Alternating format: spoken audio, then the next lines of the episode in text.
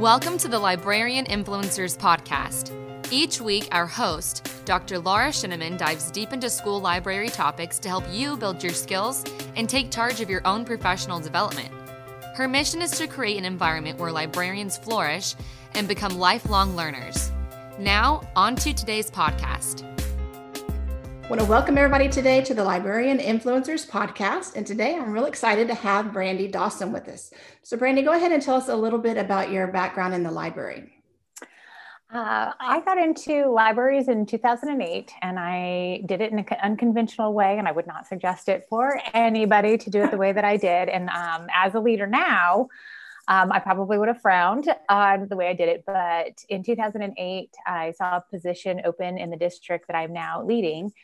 And it was there, and I called, and I hadn't started library school. And so, of course, the district said, no way, Jose, can't do that for you.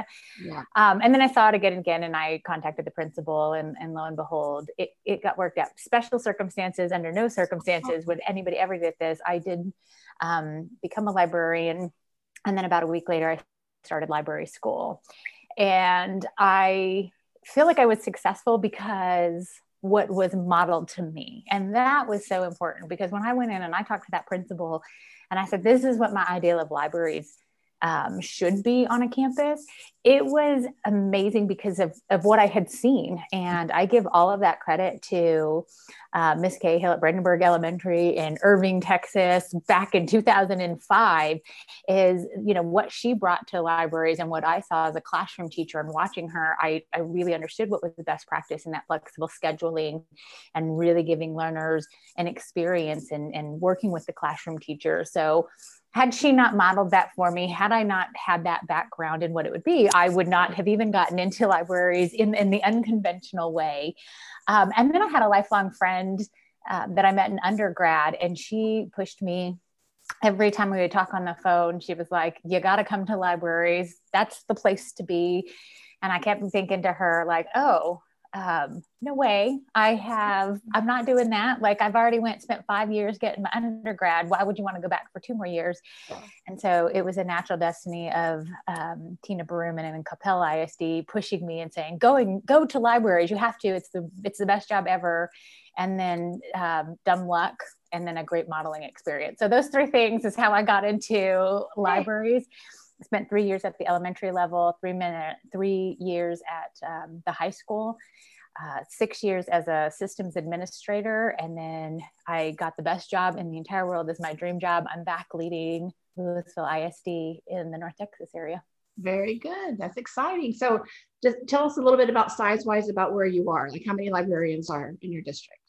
Uh, we have 66 libraries in the district. We have 40 elementaries, 15 middle schools, and I say 10 high schools, but we have um, four, three ninth grade centers, two ninth, 10th grade centers, okay. and then five um, senior highs or high school. We have one high school that is nine through 12. So okay. Great. 10 total upper secondary in a combination, and it's bizarre. Yeah. okay well, y'all are very fortunate because there there's so many districts across America and then even the world, you know, where they're still on their own, even if they are a larger system, you know, they don't have one in central office, you know, there to speak up for them on their behalf. So kudos to your district for for having that kind of position for you. Um, okay, so it's a big district. You're there during COVID time right now. Um, what like how do you typically work with them right now are y'all meeting are you doing zoom meetings or is everybody pretty much on just on their own right now or how is that going? so going? our district made the decision to use webex because it aligned with our phone system okay and so it was a massive crash course come march 16th yeah and they said you know the whole world was going zoom or google meets and then our district said we're going webex okay. so we were like oh, okay. So, crash course, let's train our instructional technology facilitators and our librarians mm-hmm. on how to use this tool. And now we've figured out that this really has opened up a greater chance for us to connect. Often librarians are like, I'm an island, I'm an island, I'm an island. Yeah. And what WebEx has offered us, and, and you could do the same thing in Google, um, has offered us boats and life rafts in between. So I'm still might be an island where I'm at, but I now can connect a lot easier um, within boundaries. So, like for me, I'm comfortable with them seeing what I look like. I feel like that helps that connection piece. Yeah. But there's a lot of people who are like, no forward facing cameras. And so I, I get that. I totally understand that. Trust me there's there's days and moments where i'm like whoo that did not do me any justice. Um, but really it's it's definitely offered a lot more where they there's a little more accessibility to connect with each other. Um, but with great success comes great responsibility. And the other thing is is it can be overwhelming when you have 40 elementary librarians chatting those messages go really quickly. Um, so we had to set some some parameters of like if i set something and i need them to pay attention to it we don't do it through webex. Okay. um, so th- i mean that that definitely helps. That's just our general chatting. So if people want to catch up and f- find out what was they can share on it. Mm-hmm. but if i have something that i need them to do or there's a directive then i send out a weekly email and we call it my sunday update every sunday they get an update from me it's a yeah. little personal part. and then i and then the second part is is all business. Yeah, but that makes sense because you're so right. The conversations can really get lost in those chats. And mm-hmm. even when I was still working at a region service center, if we were leading a webinar, you know, like we everybody had to start doing these, you know, massive webinars in March. Um, with hundreds, you know, we, we had some with three or four or 500 people on there. We had to have multiple people monitor the chat, you know, because there was not even one person could monitor what was mm-hmm. going on. But that's a good point. So you, you need to separate um, the task and things that you do out of that to another platform. So that makes perfect sense. All right, now you told us a little bit about your start in the library. I'm sure you have some good stories from the beginning. What, what was it like at the very beginning for you? Um, the beginning was pure chaos because not quite knowing what I was supposed to be doing. Um, you you walk in and you think I, I can't wait, and and I had these grandiose ideas of exactly what I was going to be doing in my program and where it was, and the model that I looked at was somebody who had 10 years of experience and really did it. But I didn't see her process in year one and two. So, you know, I came in thinking, I'm going to duplicate what she did. It's going to be awesome. Yeah. And then what I quickly realized was that's that's not always the case. And part of that came from the campus that I was on. They actually had two libraries on their campus. So there was a K2 library and a 3-5. Oh wow yeah so that left me with some getting my my steps in daily trying to go back and forth um, it was a scheduling nightmare i did have an aide at that time but only really because i had two libraries so we had to keep them covered oh. Um, so it just presented a lot of different issues but one thing that that really helped me do is learning about the planning part of it and mm-hmm. sitting down and setting some realistic expectations so being able to map out what I was going to do and what those expectations were, and really what was reasonable to do in year one, mm-hmm. and how do I look at that into year three, four, and five. And so I think that really helped just shaped because it was so massive and so big that I really had to learn how to refine that and and say, um, don't take on too much. Um, and at the same time I, I, absolutely pushed myself. So by spring break of my very first year i condensed us down to one library. We moved the, the 3-5 library. We turned it into a, a professional learning library uh, complete with a mock classroom. So with a two-way mirror so that we could model lessons and then people could watch without the kids feeling like there's a ton of people watching them. Oh, neat idea. Yeah it was it was great um, turned that into a, a little mini room for the teachers. They could have their meeting so it didn't focus on come to the library to have the meeting. So being able to have that vision and talk to the principal about okay here's what i can see what we can do. So that just helped a lot of that planning um, got new carpet in at spring break i can remember like trying to figure out in, year one you get to design a library and move all the furniture around and then you go oh, what, where's the best place? Because once we move this furniture, as we know, you know, heavy oak furniture is not being moved again. So I have this once in a lifetime opportunity to set it up. So, uh, you know, there was just a lot of, I, I feel like I got a crash course in that just because there was mm-hmm. so much going on in that year. It really did help me learn to plan and think and yeah. and what's the bigger picture and how is that going to work not just for me but those after me mm-hmm good points. Was there any kind of advice that you could send back to yourself, you know, when in the early days? What, what would that have been? definitely the the planning part is um, do not try I tell my new librarians this because I think this is the information I needed. At the end of my first year, I was not going to feel successful no matter what I did because the my personality and i feel like a lot of new like we want to do it all and we want to have this ideal of what perfect is mm-hmm. and so we need to back that off this perfect probably about by i don't know almost 50% and really set some realistic expectations of what is going to go right mm-hmm. you have you collaborated and worked with at least one teacher on each grade level you're not going to get them all and it's okay uh, but start there and then build upon it and have a plan 10% each year 20% mm-hmm. whatever's manageable um, and really just knowing where's your limit um, know how to decline an offer graciously uh, know how to do a transfer of this is on my plate and i really want to do that. Um, here's the list of things which would we like to get rid of. And not only that but then saying i know the one i want to get rid of and and asking for that and being like oh no, i'd like to take on this but how about we get rid of this off my plate? Yeah. so if you're doing yearbook if you have to do spelling bee you know but hey i'd really like to start doing a stem thing after school, a, a STEM club. Uh, could maybe somebody else do spelling bee and I can do this STEM club and, and still having an impact on the student achievement. So really learning those things is, you know, how to communicate with our principal, not being scared of our principal. They're not out to get us. Um, but also not being so demanding of I'm a librarian, I know better. It's it's a give and take. Yeah. Very good points there. All right, well, let's fast forward to now. I know you had just started your new job right before the COVID 19 hit. So you, you've just undergone a lot of different transitions right now. Um, but where do you find yourself now? Like, what kind of things are happening now in your district that, that you find is really consuming most of your time?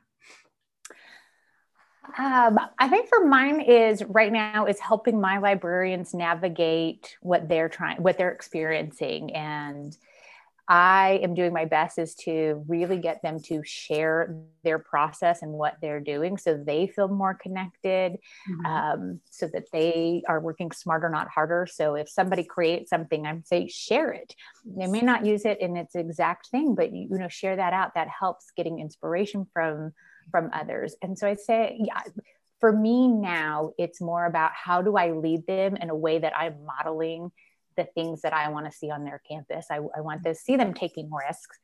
I want them to be okay to be to fail. I want them to be vulnerable and at the same time to to lead. Yeah. And and leadership looks different for everybody, um, but not to shy away from it, and also how to have those conversations that really put students at our, our center. So it's that's what it's for me. That's what I'm doing because of where I walked into and what they had had previously. Um, and I feel like I'm, I'm on the right direction. I get a lot of feedback for them. I'm modeling that. Give me feedback. Give me feedback. Sometimes it hurts. Um, but that's, you know, I have to learn from it and I have to um, take what they're saying and, and, and do something with it. We had a discussion. I sent out a Sunday update and I, you know, was walking through a procedure and I had given a form for them to fill out, and a bunch of our librarians had not done it. And so in my Sunday update, I had said, okay, 26 of you didn't fill this out. So if I have to remind you again, you know, I'm going to have to include your principals. Mm-hmm. And so I have a leadership team. It's comprised of a few librarians, two from elementary, one from middle, one from high school.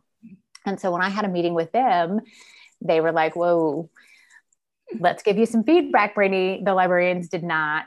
We got some comments. They they were not really excited about your Sunday update. They, you know, and they they spoke to me about it. So the very next week I was able to model and say, you know, that wasn't my intention but it really didn't matter what my intentions were. What mm-hmm. mattered was the impact it had on you. Mm-hmm. So I stand behind the process is if I assign something, you will get a reminder. And if I have to remind you again, then your evaluator has to. So I stand behind the process, but the mm-hmm. impact that I had and the directness that I said, that's what I um, I will learn to do better. And I feel like modeling that kind of behavior gets them to understand, especially in our times, is that impact um, is what matters. It's not what our intentions are going to be. And, and I think that modeling it in that way goes across many different things. So if they have to, to deal with um, diversity, equity, and inclusion, you know, matters that happen on their campus, I think by me modeling that vulnerability and like I am, I admit that I was my that didn't align with my beliefs or my practices or the values that I hold and, and wanting to make sure that I have a good impact. So I think things like that that that that helps me is just how do I model that for them? That's really really good points. And when, I, when you think about librarians too, you know, when you just just come up from the classroom, you've only had your your impact of your one little class, you know, and and all of a sudden you find yourself in a totally different role, you know, where people are looking to you, the entire campus in a sense, you know, is looking to you um, for different guidance and help. And some people aren't comfortable with that yet. So that that's awesome that you're giving them a way to, to kind of work through that. Um, now you you use the word impact a lot, and I use the word influence, and to me it's kind of the the same direction you know that we're talking about. So when you think about the librarians in your districts, um, you may not know them all well yet, but just in general, how do what do you see as far as like what what are the librarians capable of doing as far as their influence on the campus? Um, right now, the, um, in the time of COVID, I think their influence can be this calmness mm-hmm. and reminding their, you know, and this again, I what I've tried to tell them and model, and what I want them to go back and model is we are all exhausted. Every educator out there is exhausted, and we are exhausted because we cannot get ourselves onto autopilot. And so when we can't get ourselves onto autopilot, it is constantly using brain power. And every day is something new. And there is something that is different. And it's whether it's virtual students coming back onto online, online coming back into virtual, you know, the internet has gone down. So you mm-hmm. never get onto autopilot. And, and what I've told them is, and, and what they've, you know, then went back and told their campuses is it's like driving home and you go the same way every day and you just sort of turn, turn your brain off you yeah. get home and you're like wait i don't even remember that drive. We we can't get there in education right now. And and that's some of the things that's the hardest for any educators. And so i want the librarians to be able to go back and influence and saying we're the calm space. Mm-hmm. we are the ones that yes we're pushing carts around and we're doing grab and go service for our virtual and we have all of that. But at the same time when that that teacher walks in and says the internet went down they want me to use seesaw they want me to use google meet it, whatever it is you know that librarian goes okay i'm your calm yeah. and i'm your level headed and, and let's do this together let's i'm going to be the instructional partner that you need because that's what they need right now they need a partner to go through it. And right. so they influence by being that partner and, and being that steadfast. Mm-hmm. Um, and at the same time, being that that supportive person to the administrator, because the administrators are having to make a tough call right now. And it often is affecting our, our libraries. So some campuses can't have anybody in their libraries, and their libraries have now been taken over and is now the staff cafeteria because it's a larger space and you can have that people. Mm-hmm. And so instead of complaining, they influence that principle by being like, yes, and while they're there, I'm going to put flyers out for all of our databases. Yes, and I'm going to leave some books out so that they can get uh-huh. Yeah, exactly. And so, and I think that's the that's what they influence is is is being there and and just saying yes and for now knowing that that's not a permanent part it's this is not permanent it's it's a stressor on everybody mm-hmm. and it's going to continue to be a stressor until covid's over until we get to back to our normal in you know normal in air quotes um, it's just going to be a stressor it's not going to be on autopilot everybody's going to be exhausted and i think that goes back to the being the carefully crafted curator mm-hmm. your teachers can't take more they don't need another resource. What they need is the right resource at the right time. Yeah. And I hear that more and more from people where they're talking about the librarians are having a little relief, the ones that aren't having to teach students right now, that they they are able more to just focus on being that support for the teachers. Um, and I can see a, a difference in their just their outlook right now, you know, because they have one group of people that they're having to focus on. They know they're still going to impact the kids. They are missing the kids. Anyway, I don't know. I don't know what I would be doing right now if I was in the library. It'd be it'd be tough, you know, all around. It's just a, and I love your example of the autopilot. That's that's a really good because you're right. Our brain is going nonstop right now, totally nonstop.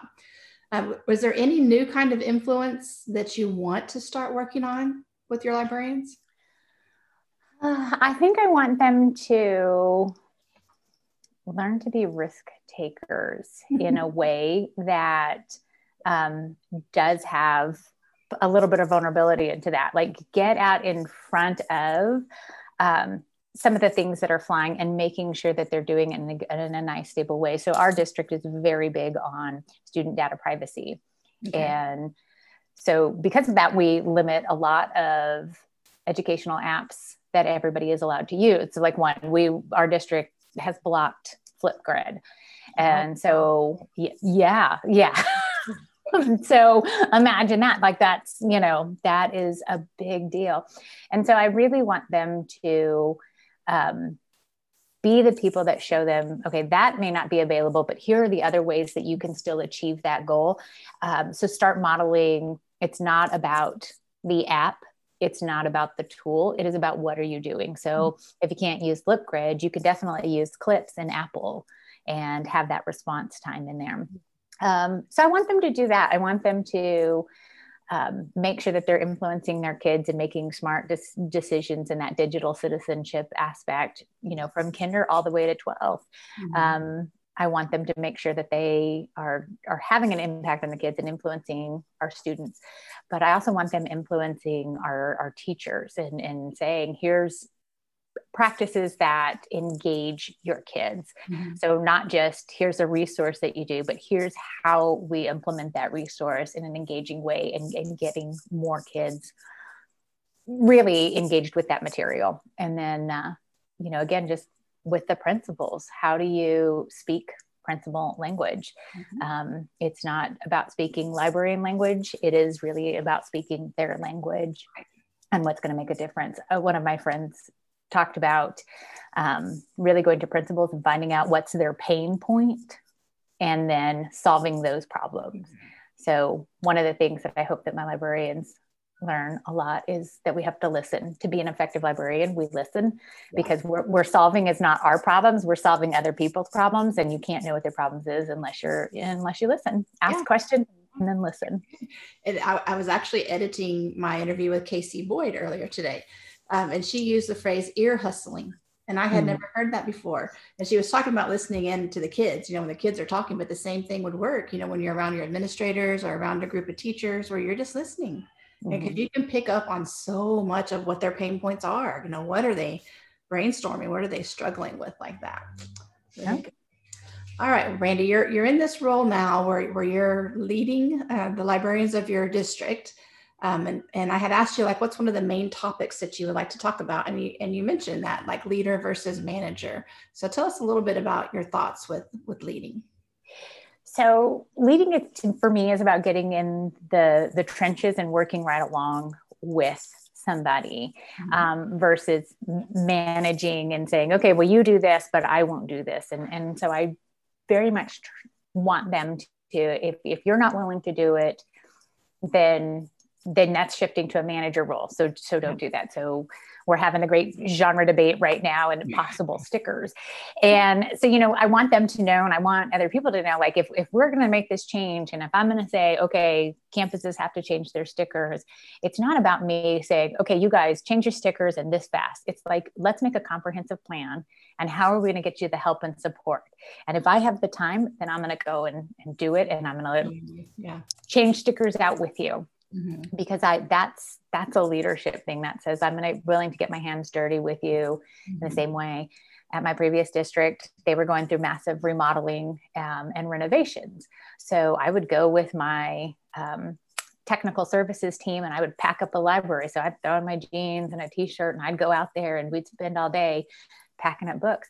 And that was one of the things that connected me to them more than anything was I would get there and do the work. And they all knew there's times I can't. I have other things I need to do and attend to, but they always knew I had a willingness and if I could, then I would.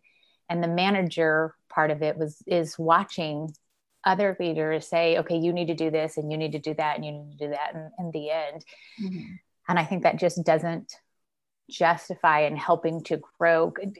At the end of all of this, when I, whether I stay in Lewisville for the remainder of my library career, if I go to another district, whatever I do, um, I want everybody that has been with me, I want them to leave going, that's the kind of leader that I want to be. And I want them to know that it, it wasn't just about me sitting in some building in some office in something it's because i went out and i saw them um, because i deliberately you know right now made appointments with them to talk with them for 30 minutes um, each you know six seven times in this year.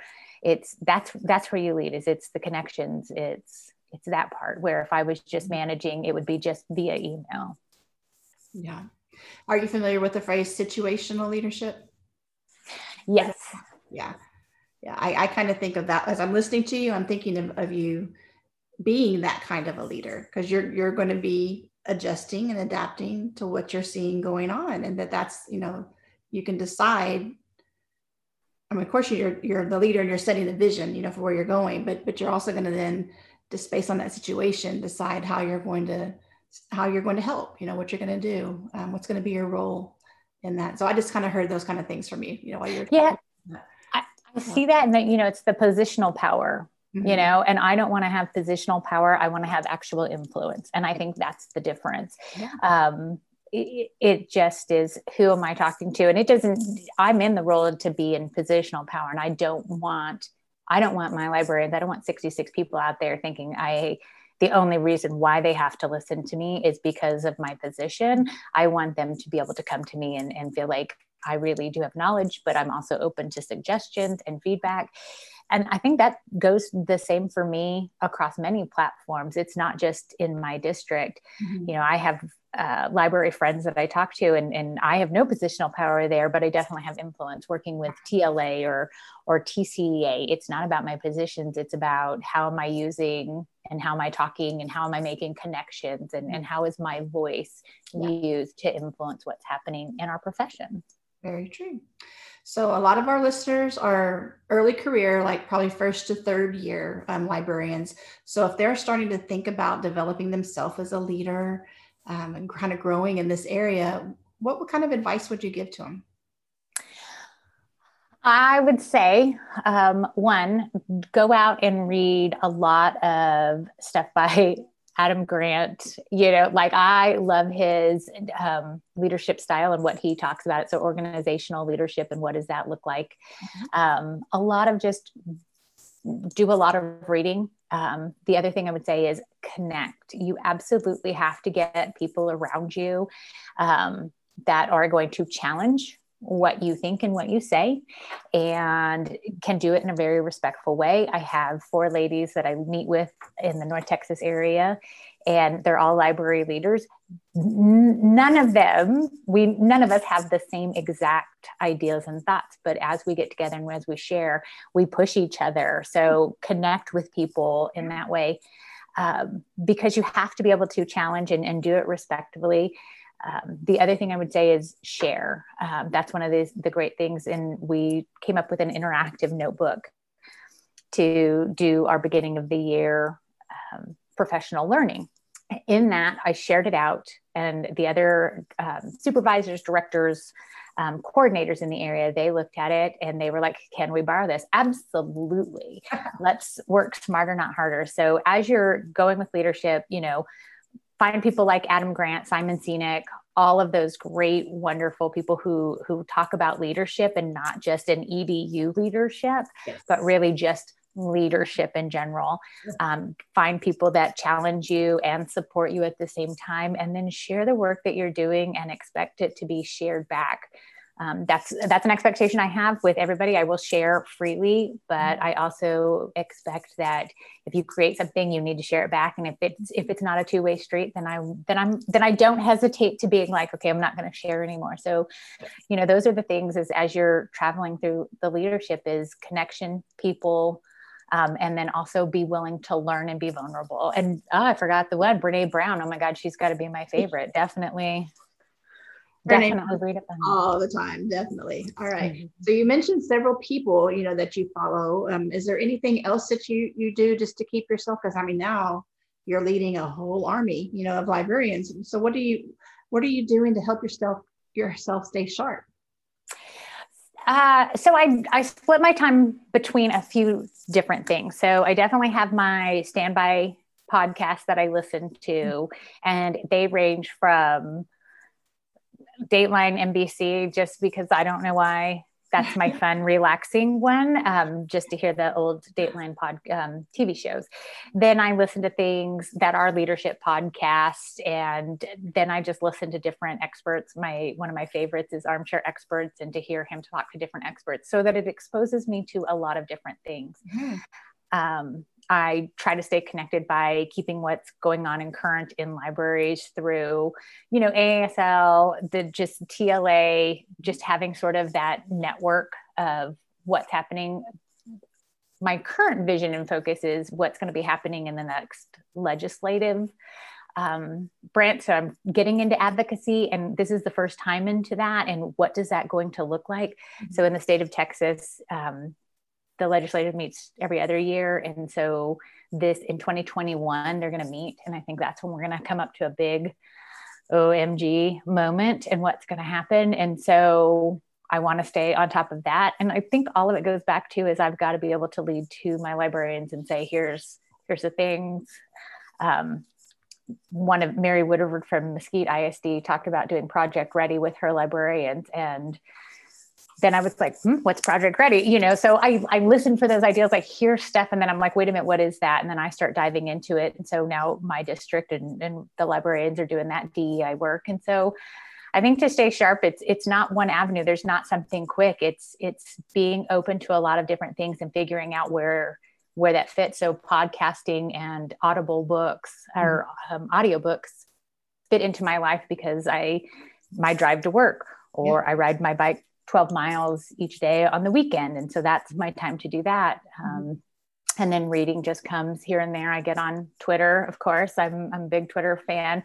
I've learned how to get tweets that I want to save and, and circle back to into my Wakelet account. So just being open and making sure that it's there, but also knowing my limits. Um, and giving back to my family. My my husband completely grounds me, um, and he will definitely pull the plug on the workaholic that I am. Okay. Um, yeah, so just uh, it's trying to find my own balance is it's not an easy task, mm-hmm. but I feel like if I have a little if i have knowledge and about a little bit of everything that if i need to dive deeper into something i can always circle back to it and dive deeper and watching I, you know, I, I, like I said, stay on top of Twitter when I go to conferences. I'm, who are people talking about? What are they saying? Mm-hmm. Uh, because I may not know it all, but I feel like I can get you connected with somebody who might know it. Yes. And, that's what I enjoy about it. Like just trying to get people connected. Yeah. So. That's one aspect I love about our job. I see us all as connectors. You know, mm-hmm. All right. Well, Brandi, you have shared so much with the listeners today. So if they want to, if our listeners want to follow you and keep learning from you, where will they find you online? Uh, currently, I am on Twitter and Instagram, um, and then my email. It's all super simple. It's edtechbrandi. Uh, so that's Twitter and Instagram, and then my email is just edtechbrandi at gmail.com. So any one of those, you can connect with me. All right. Well, thank you so much for your time today. It was great listening to you and le- learning with you, and um, I look forward to continue following you on your journey as you're uh, leading this, this group of librarians up in Lewisville. So have a great day, and thanks for your time today. Thank you so much.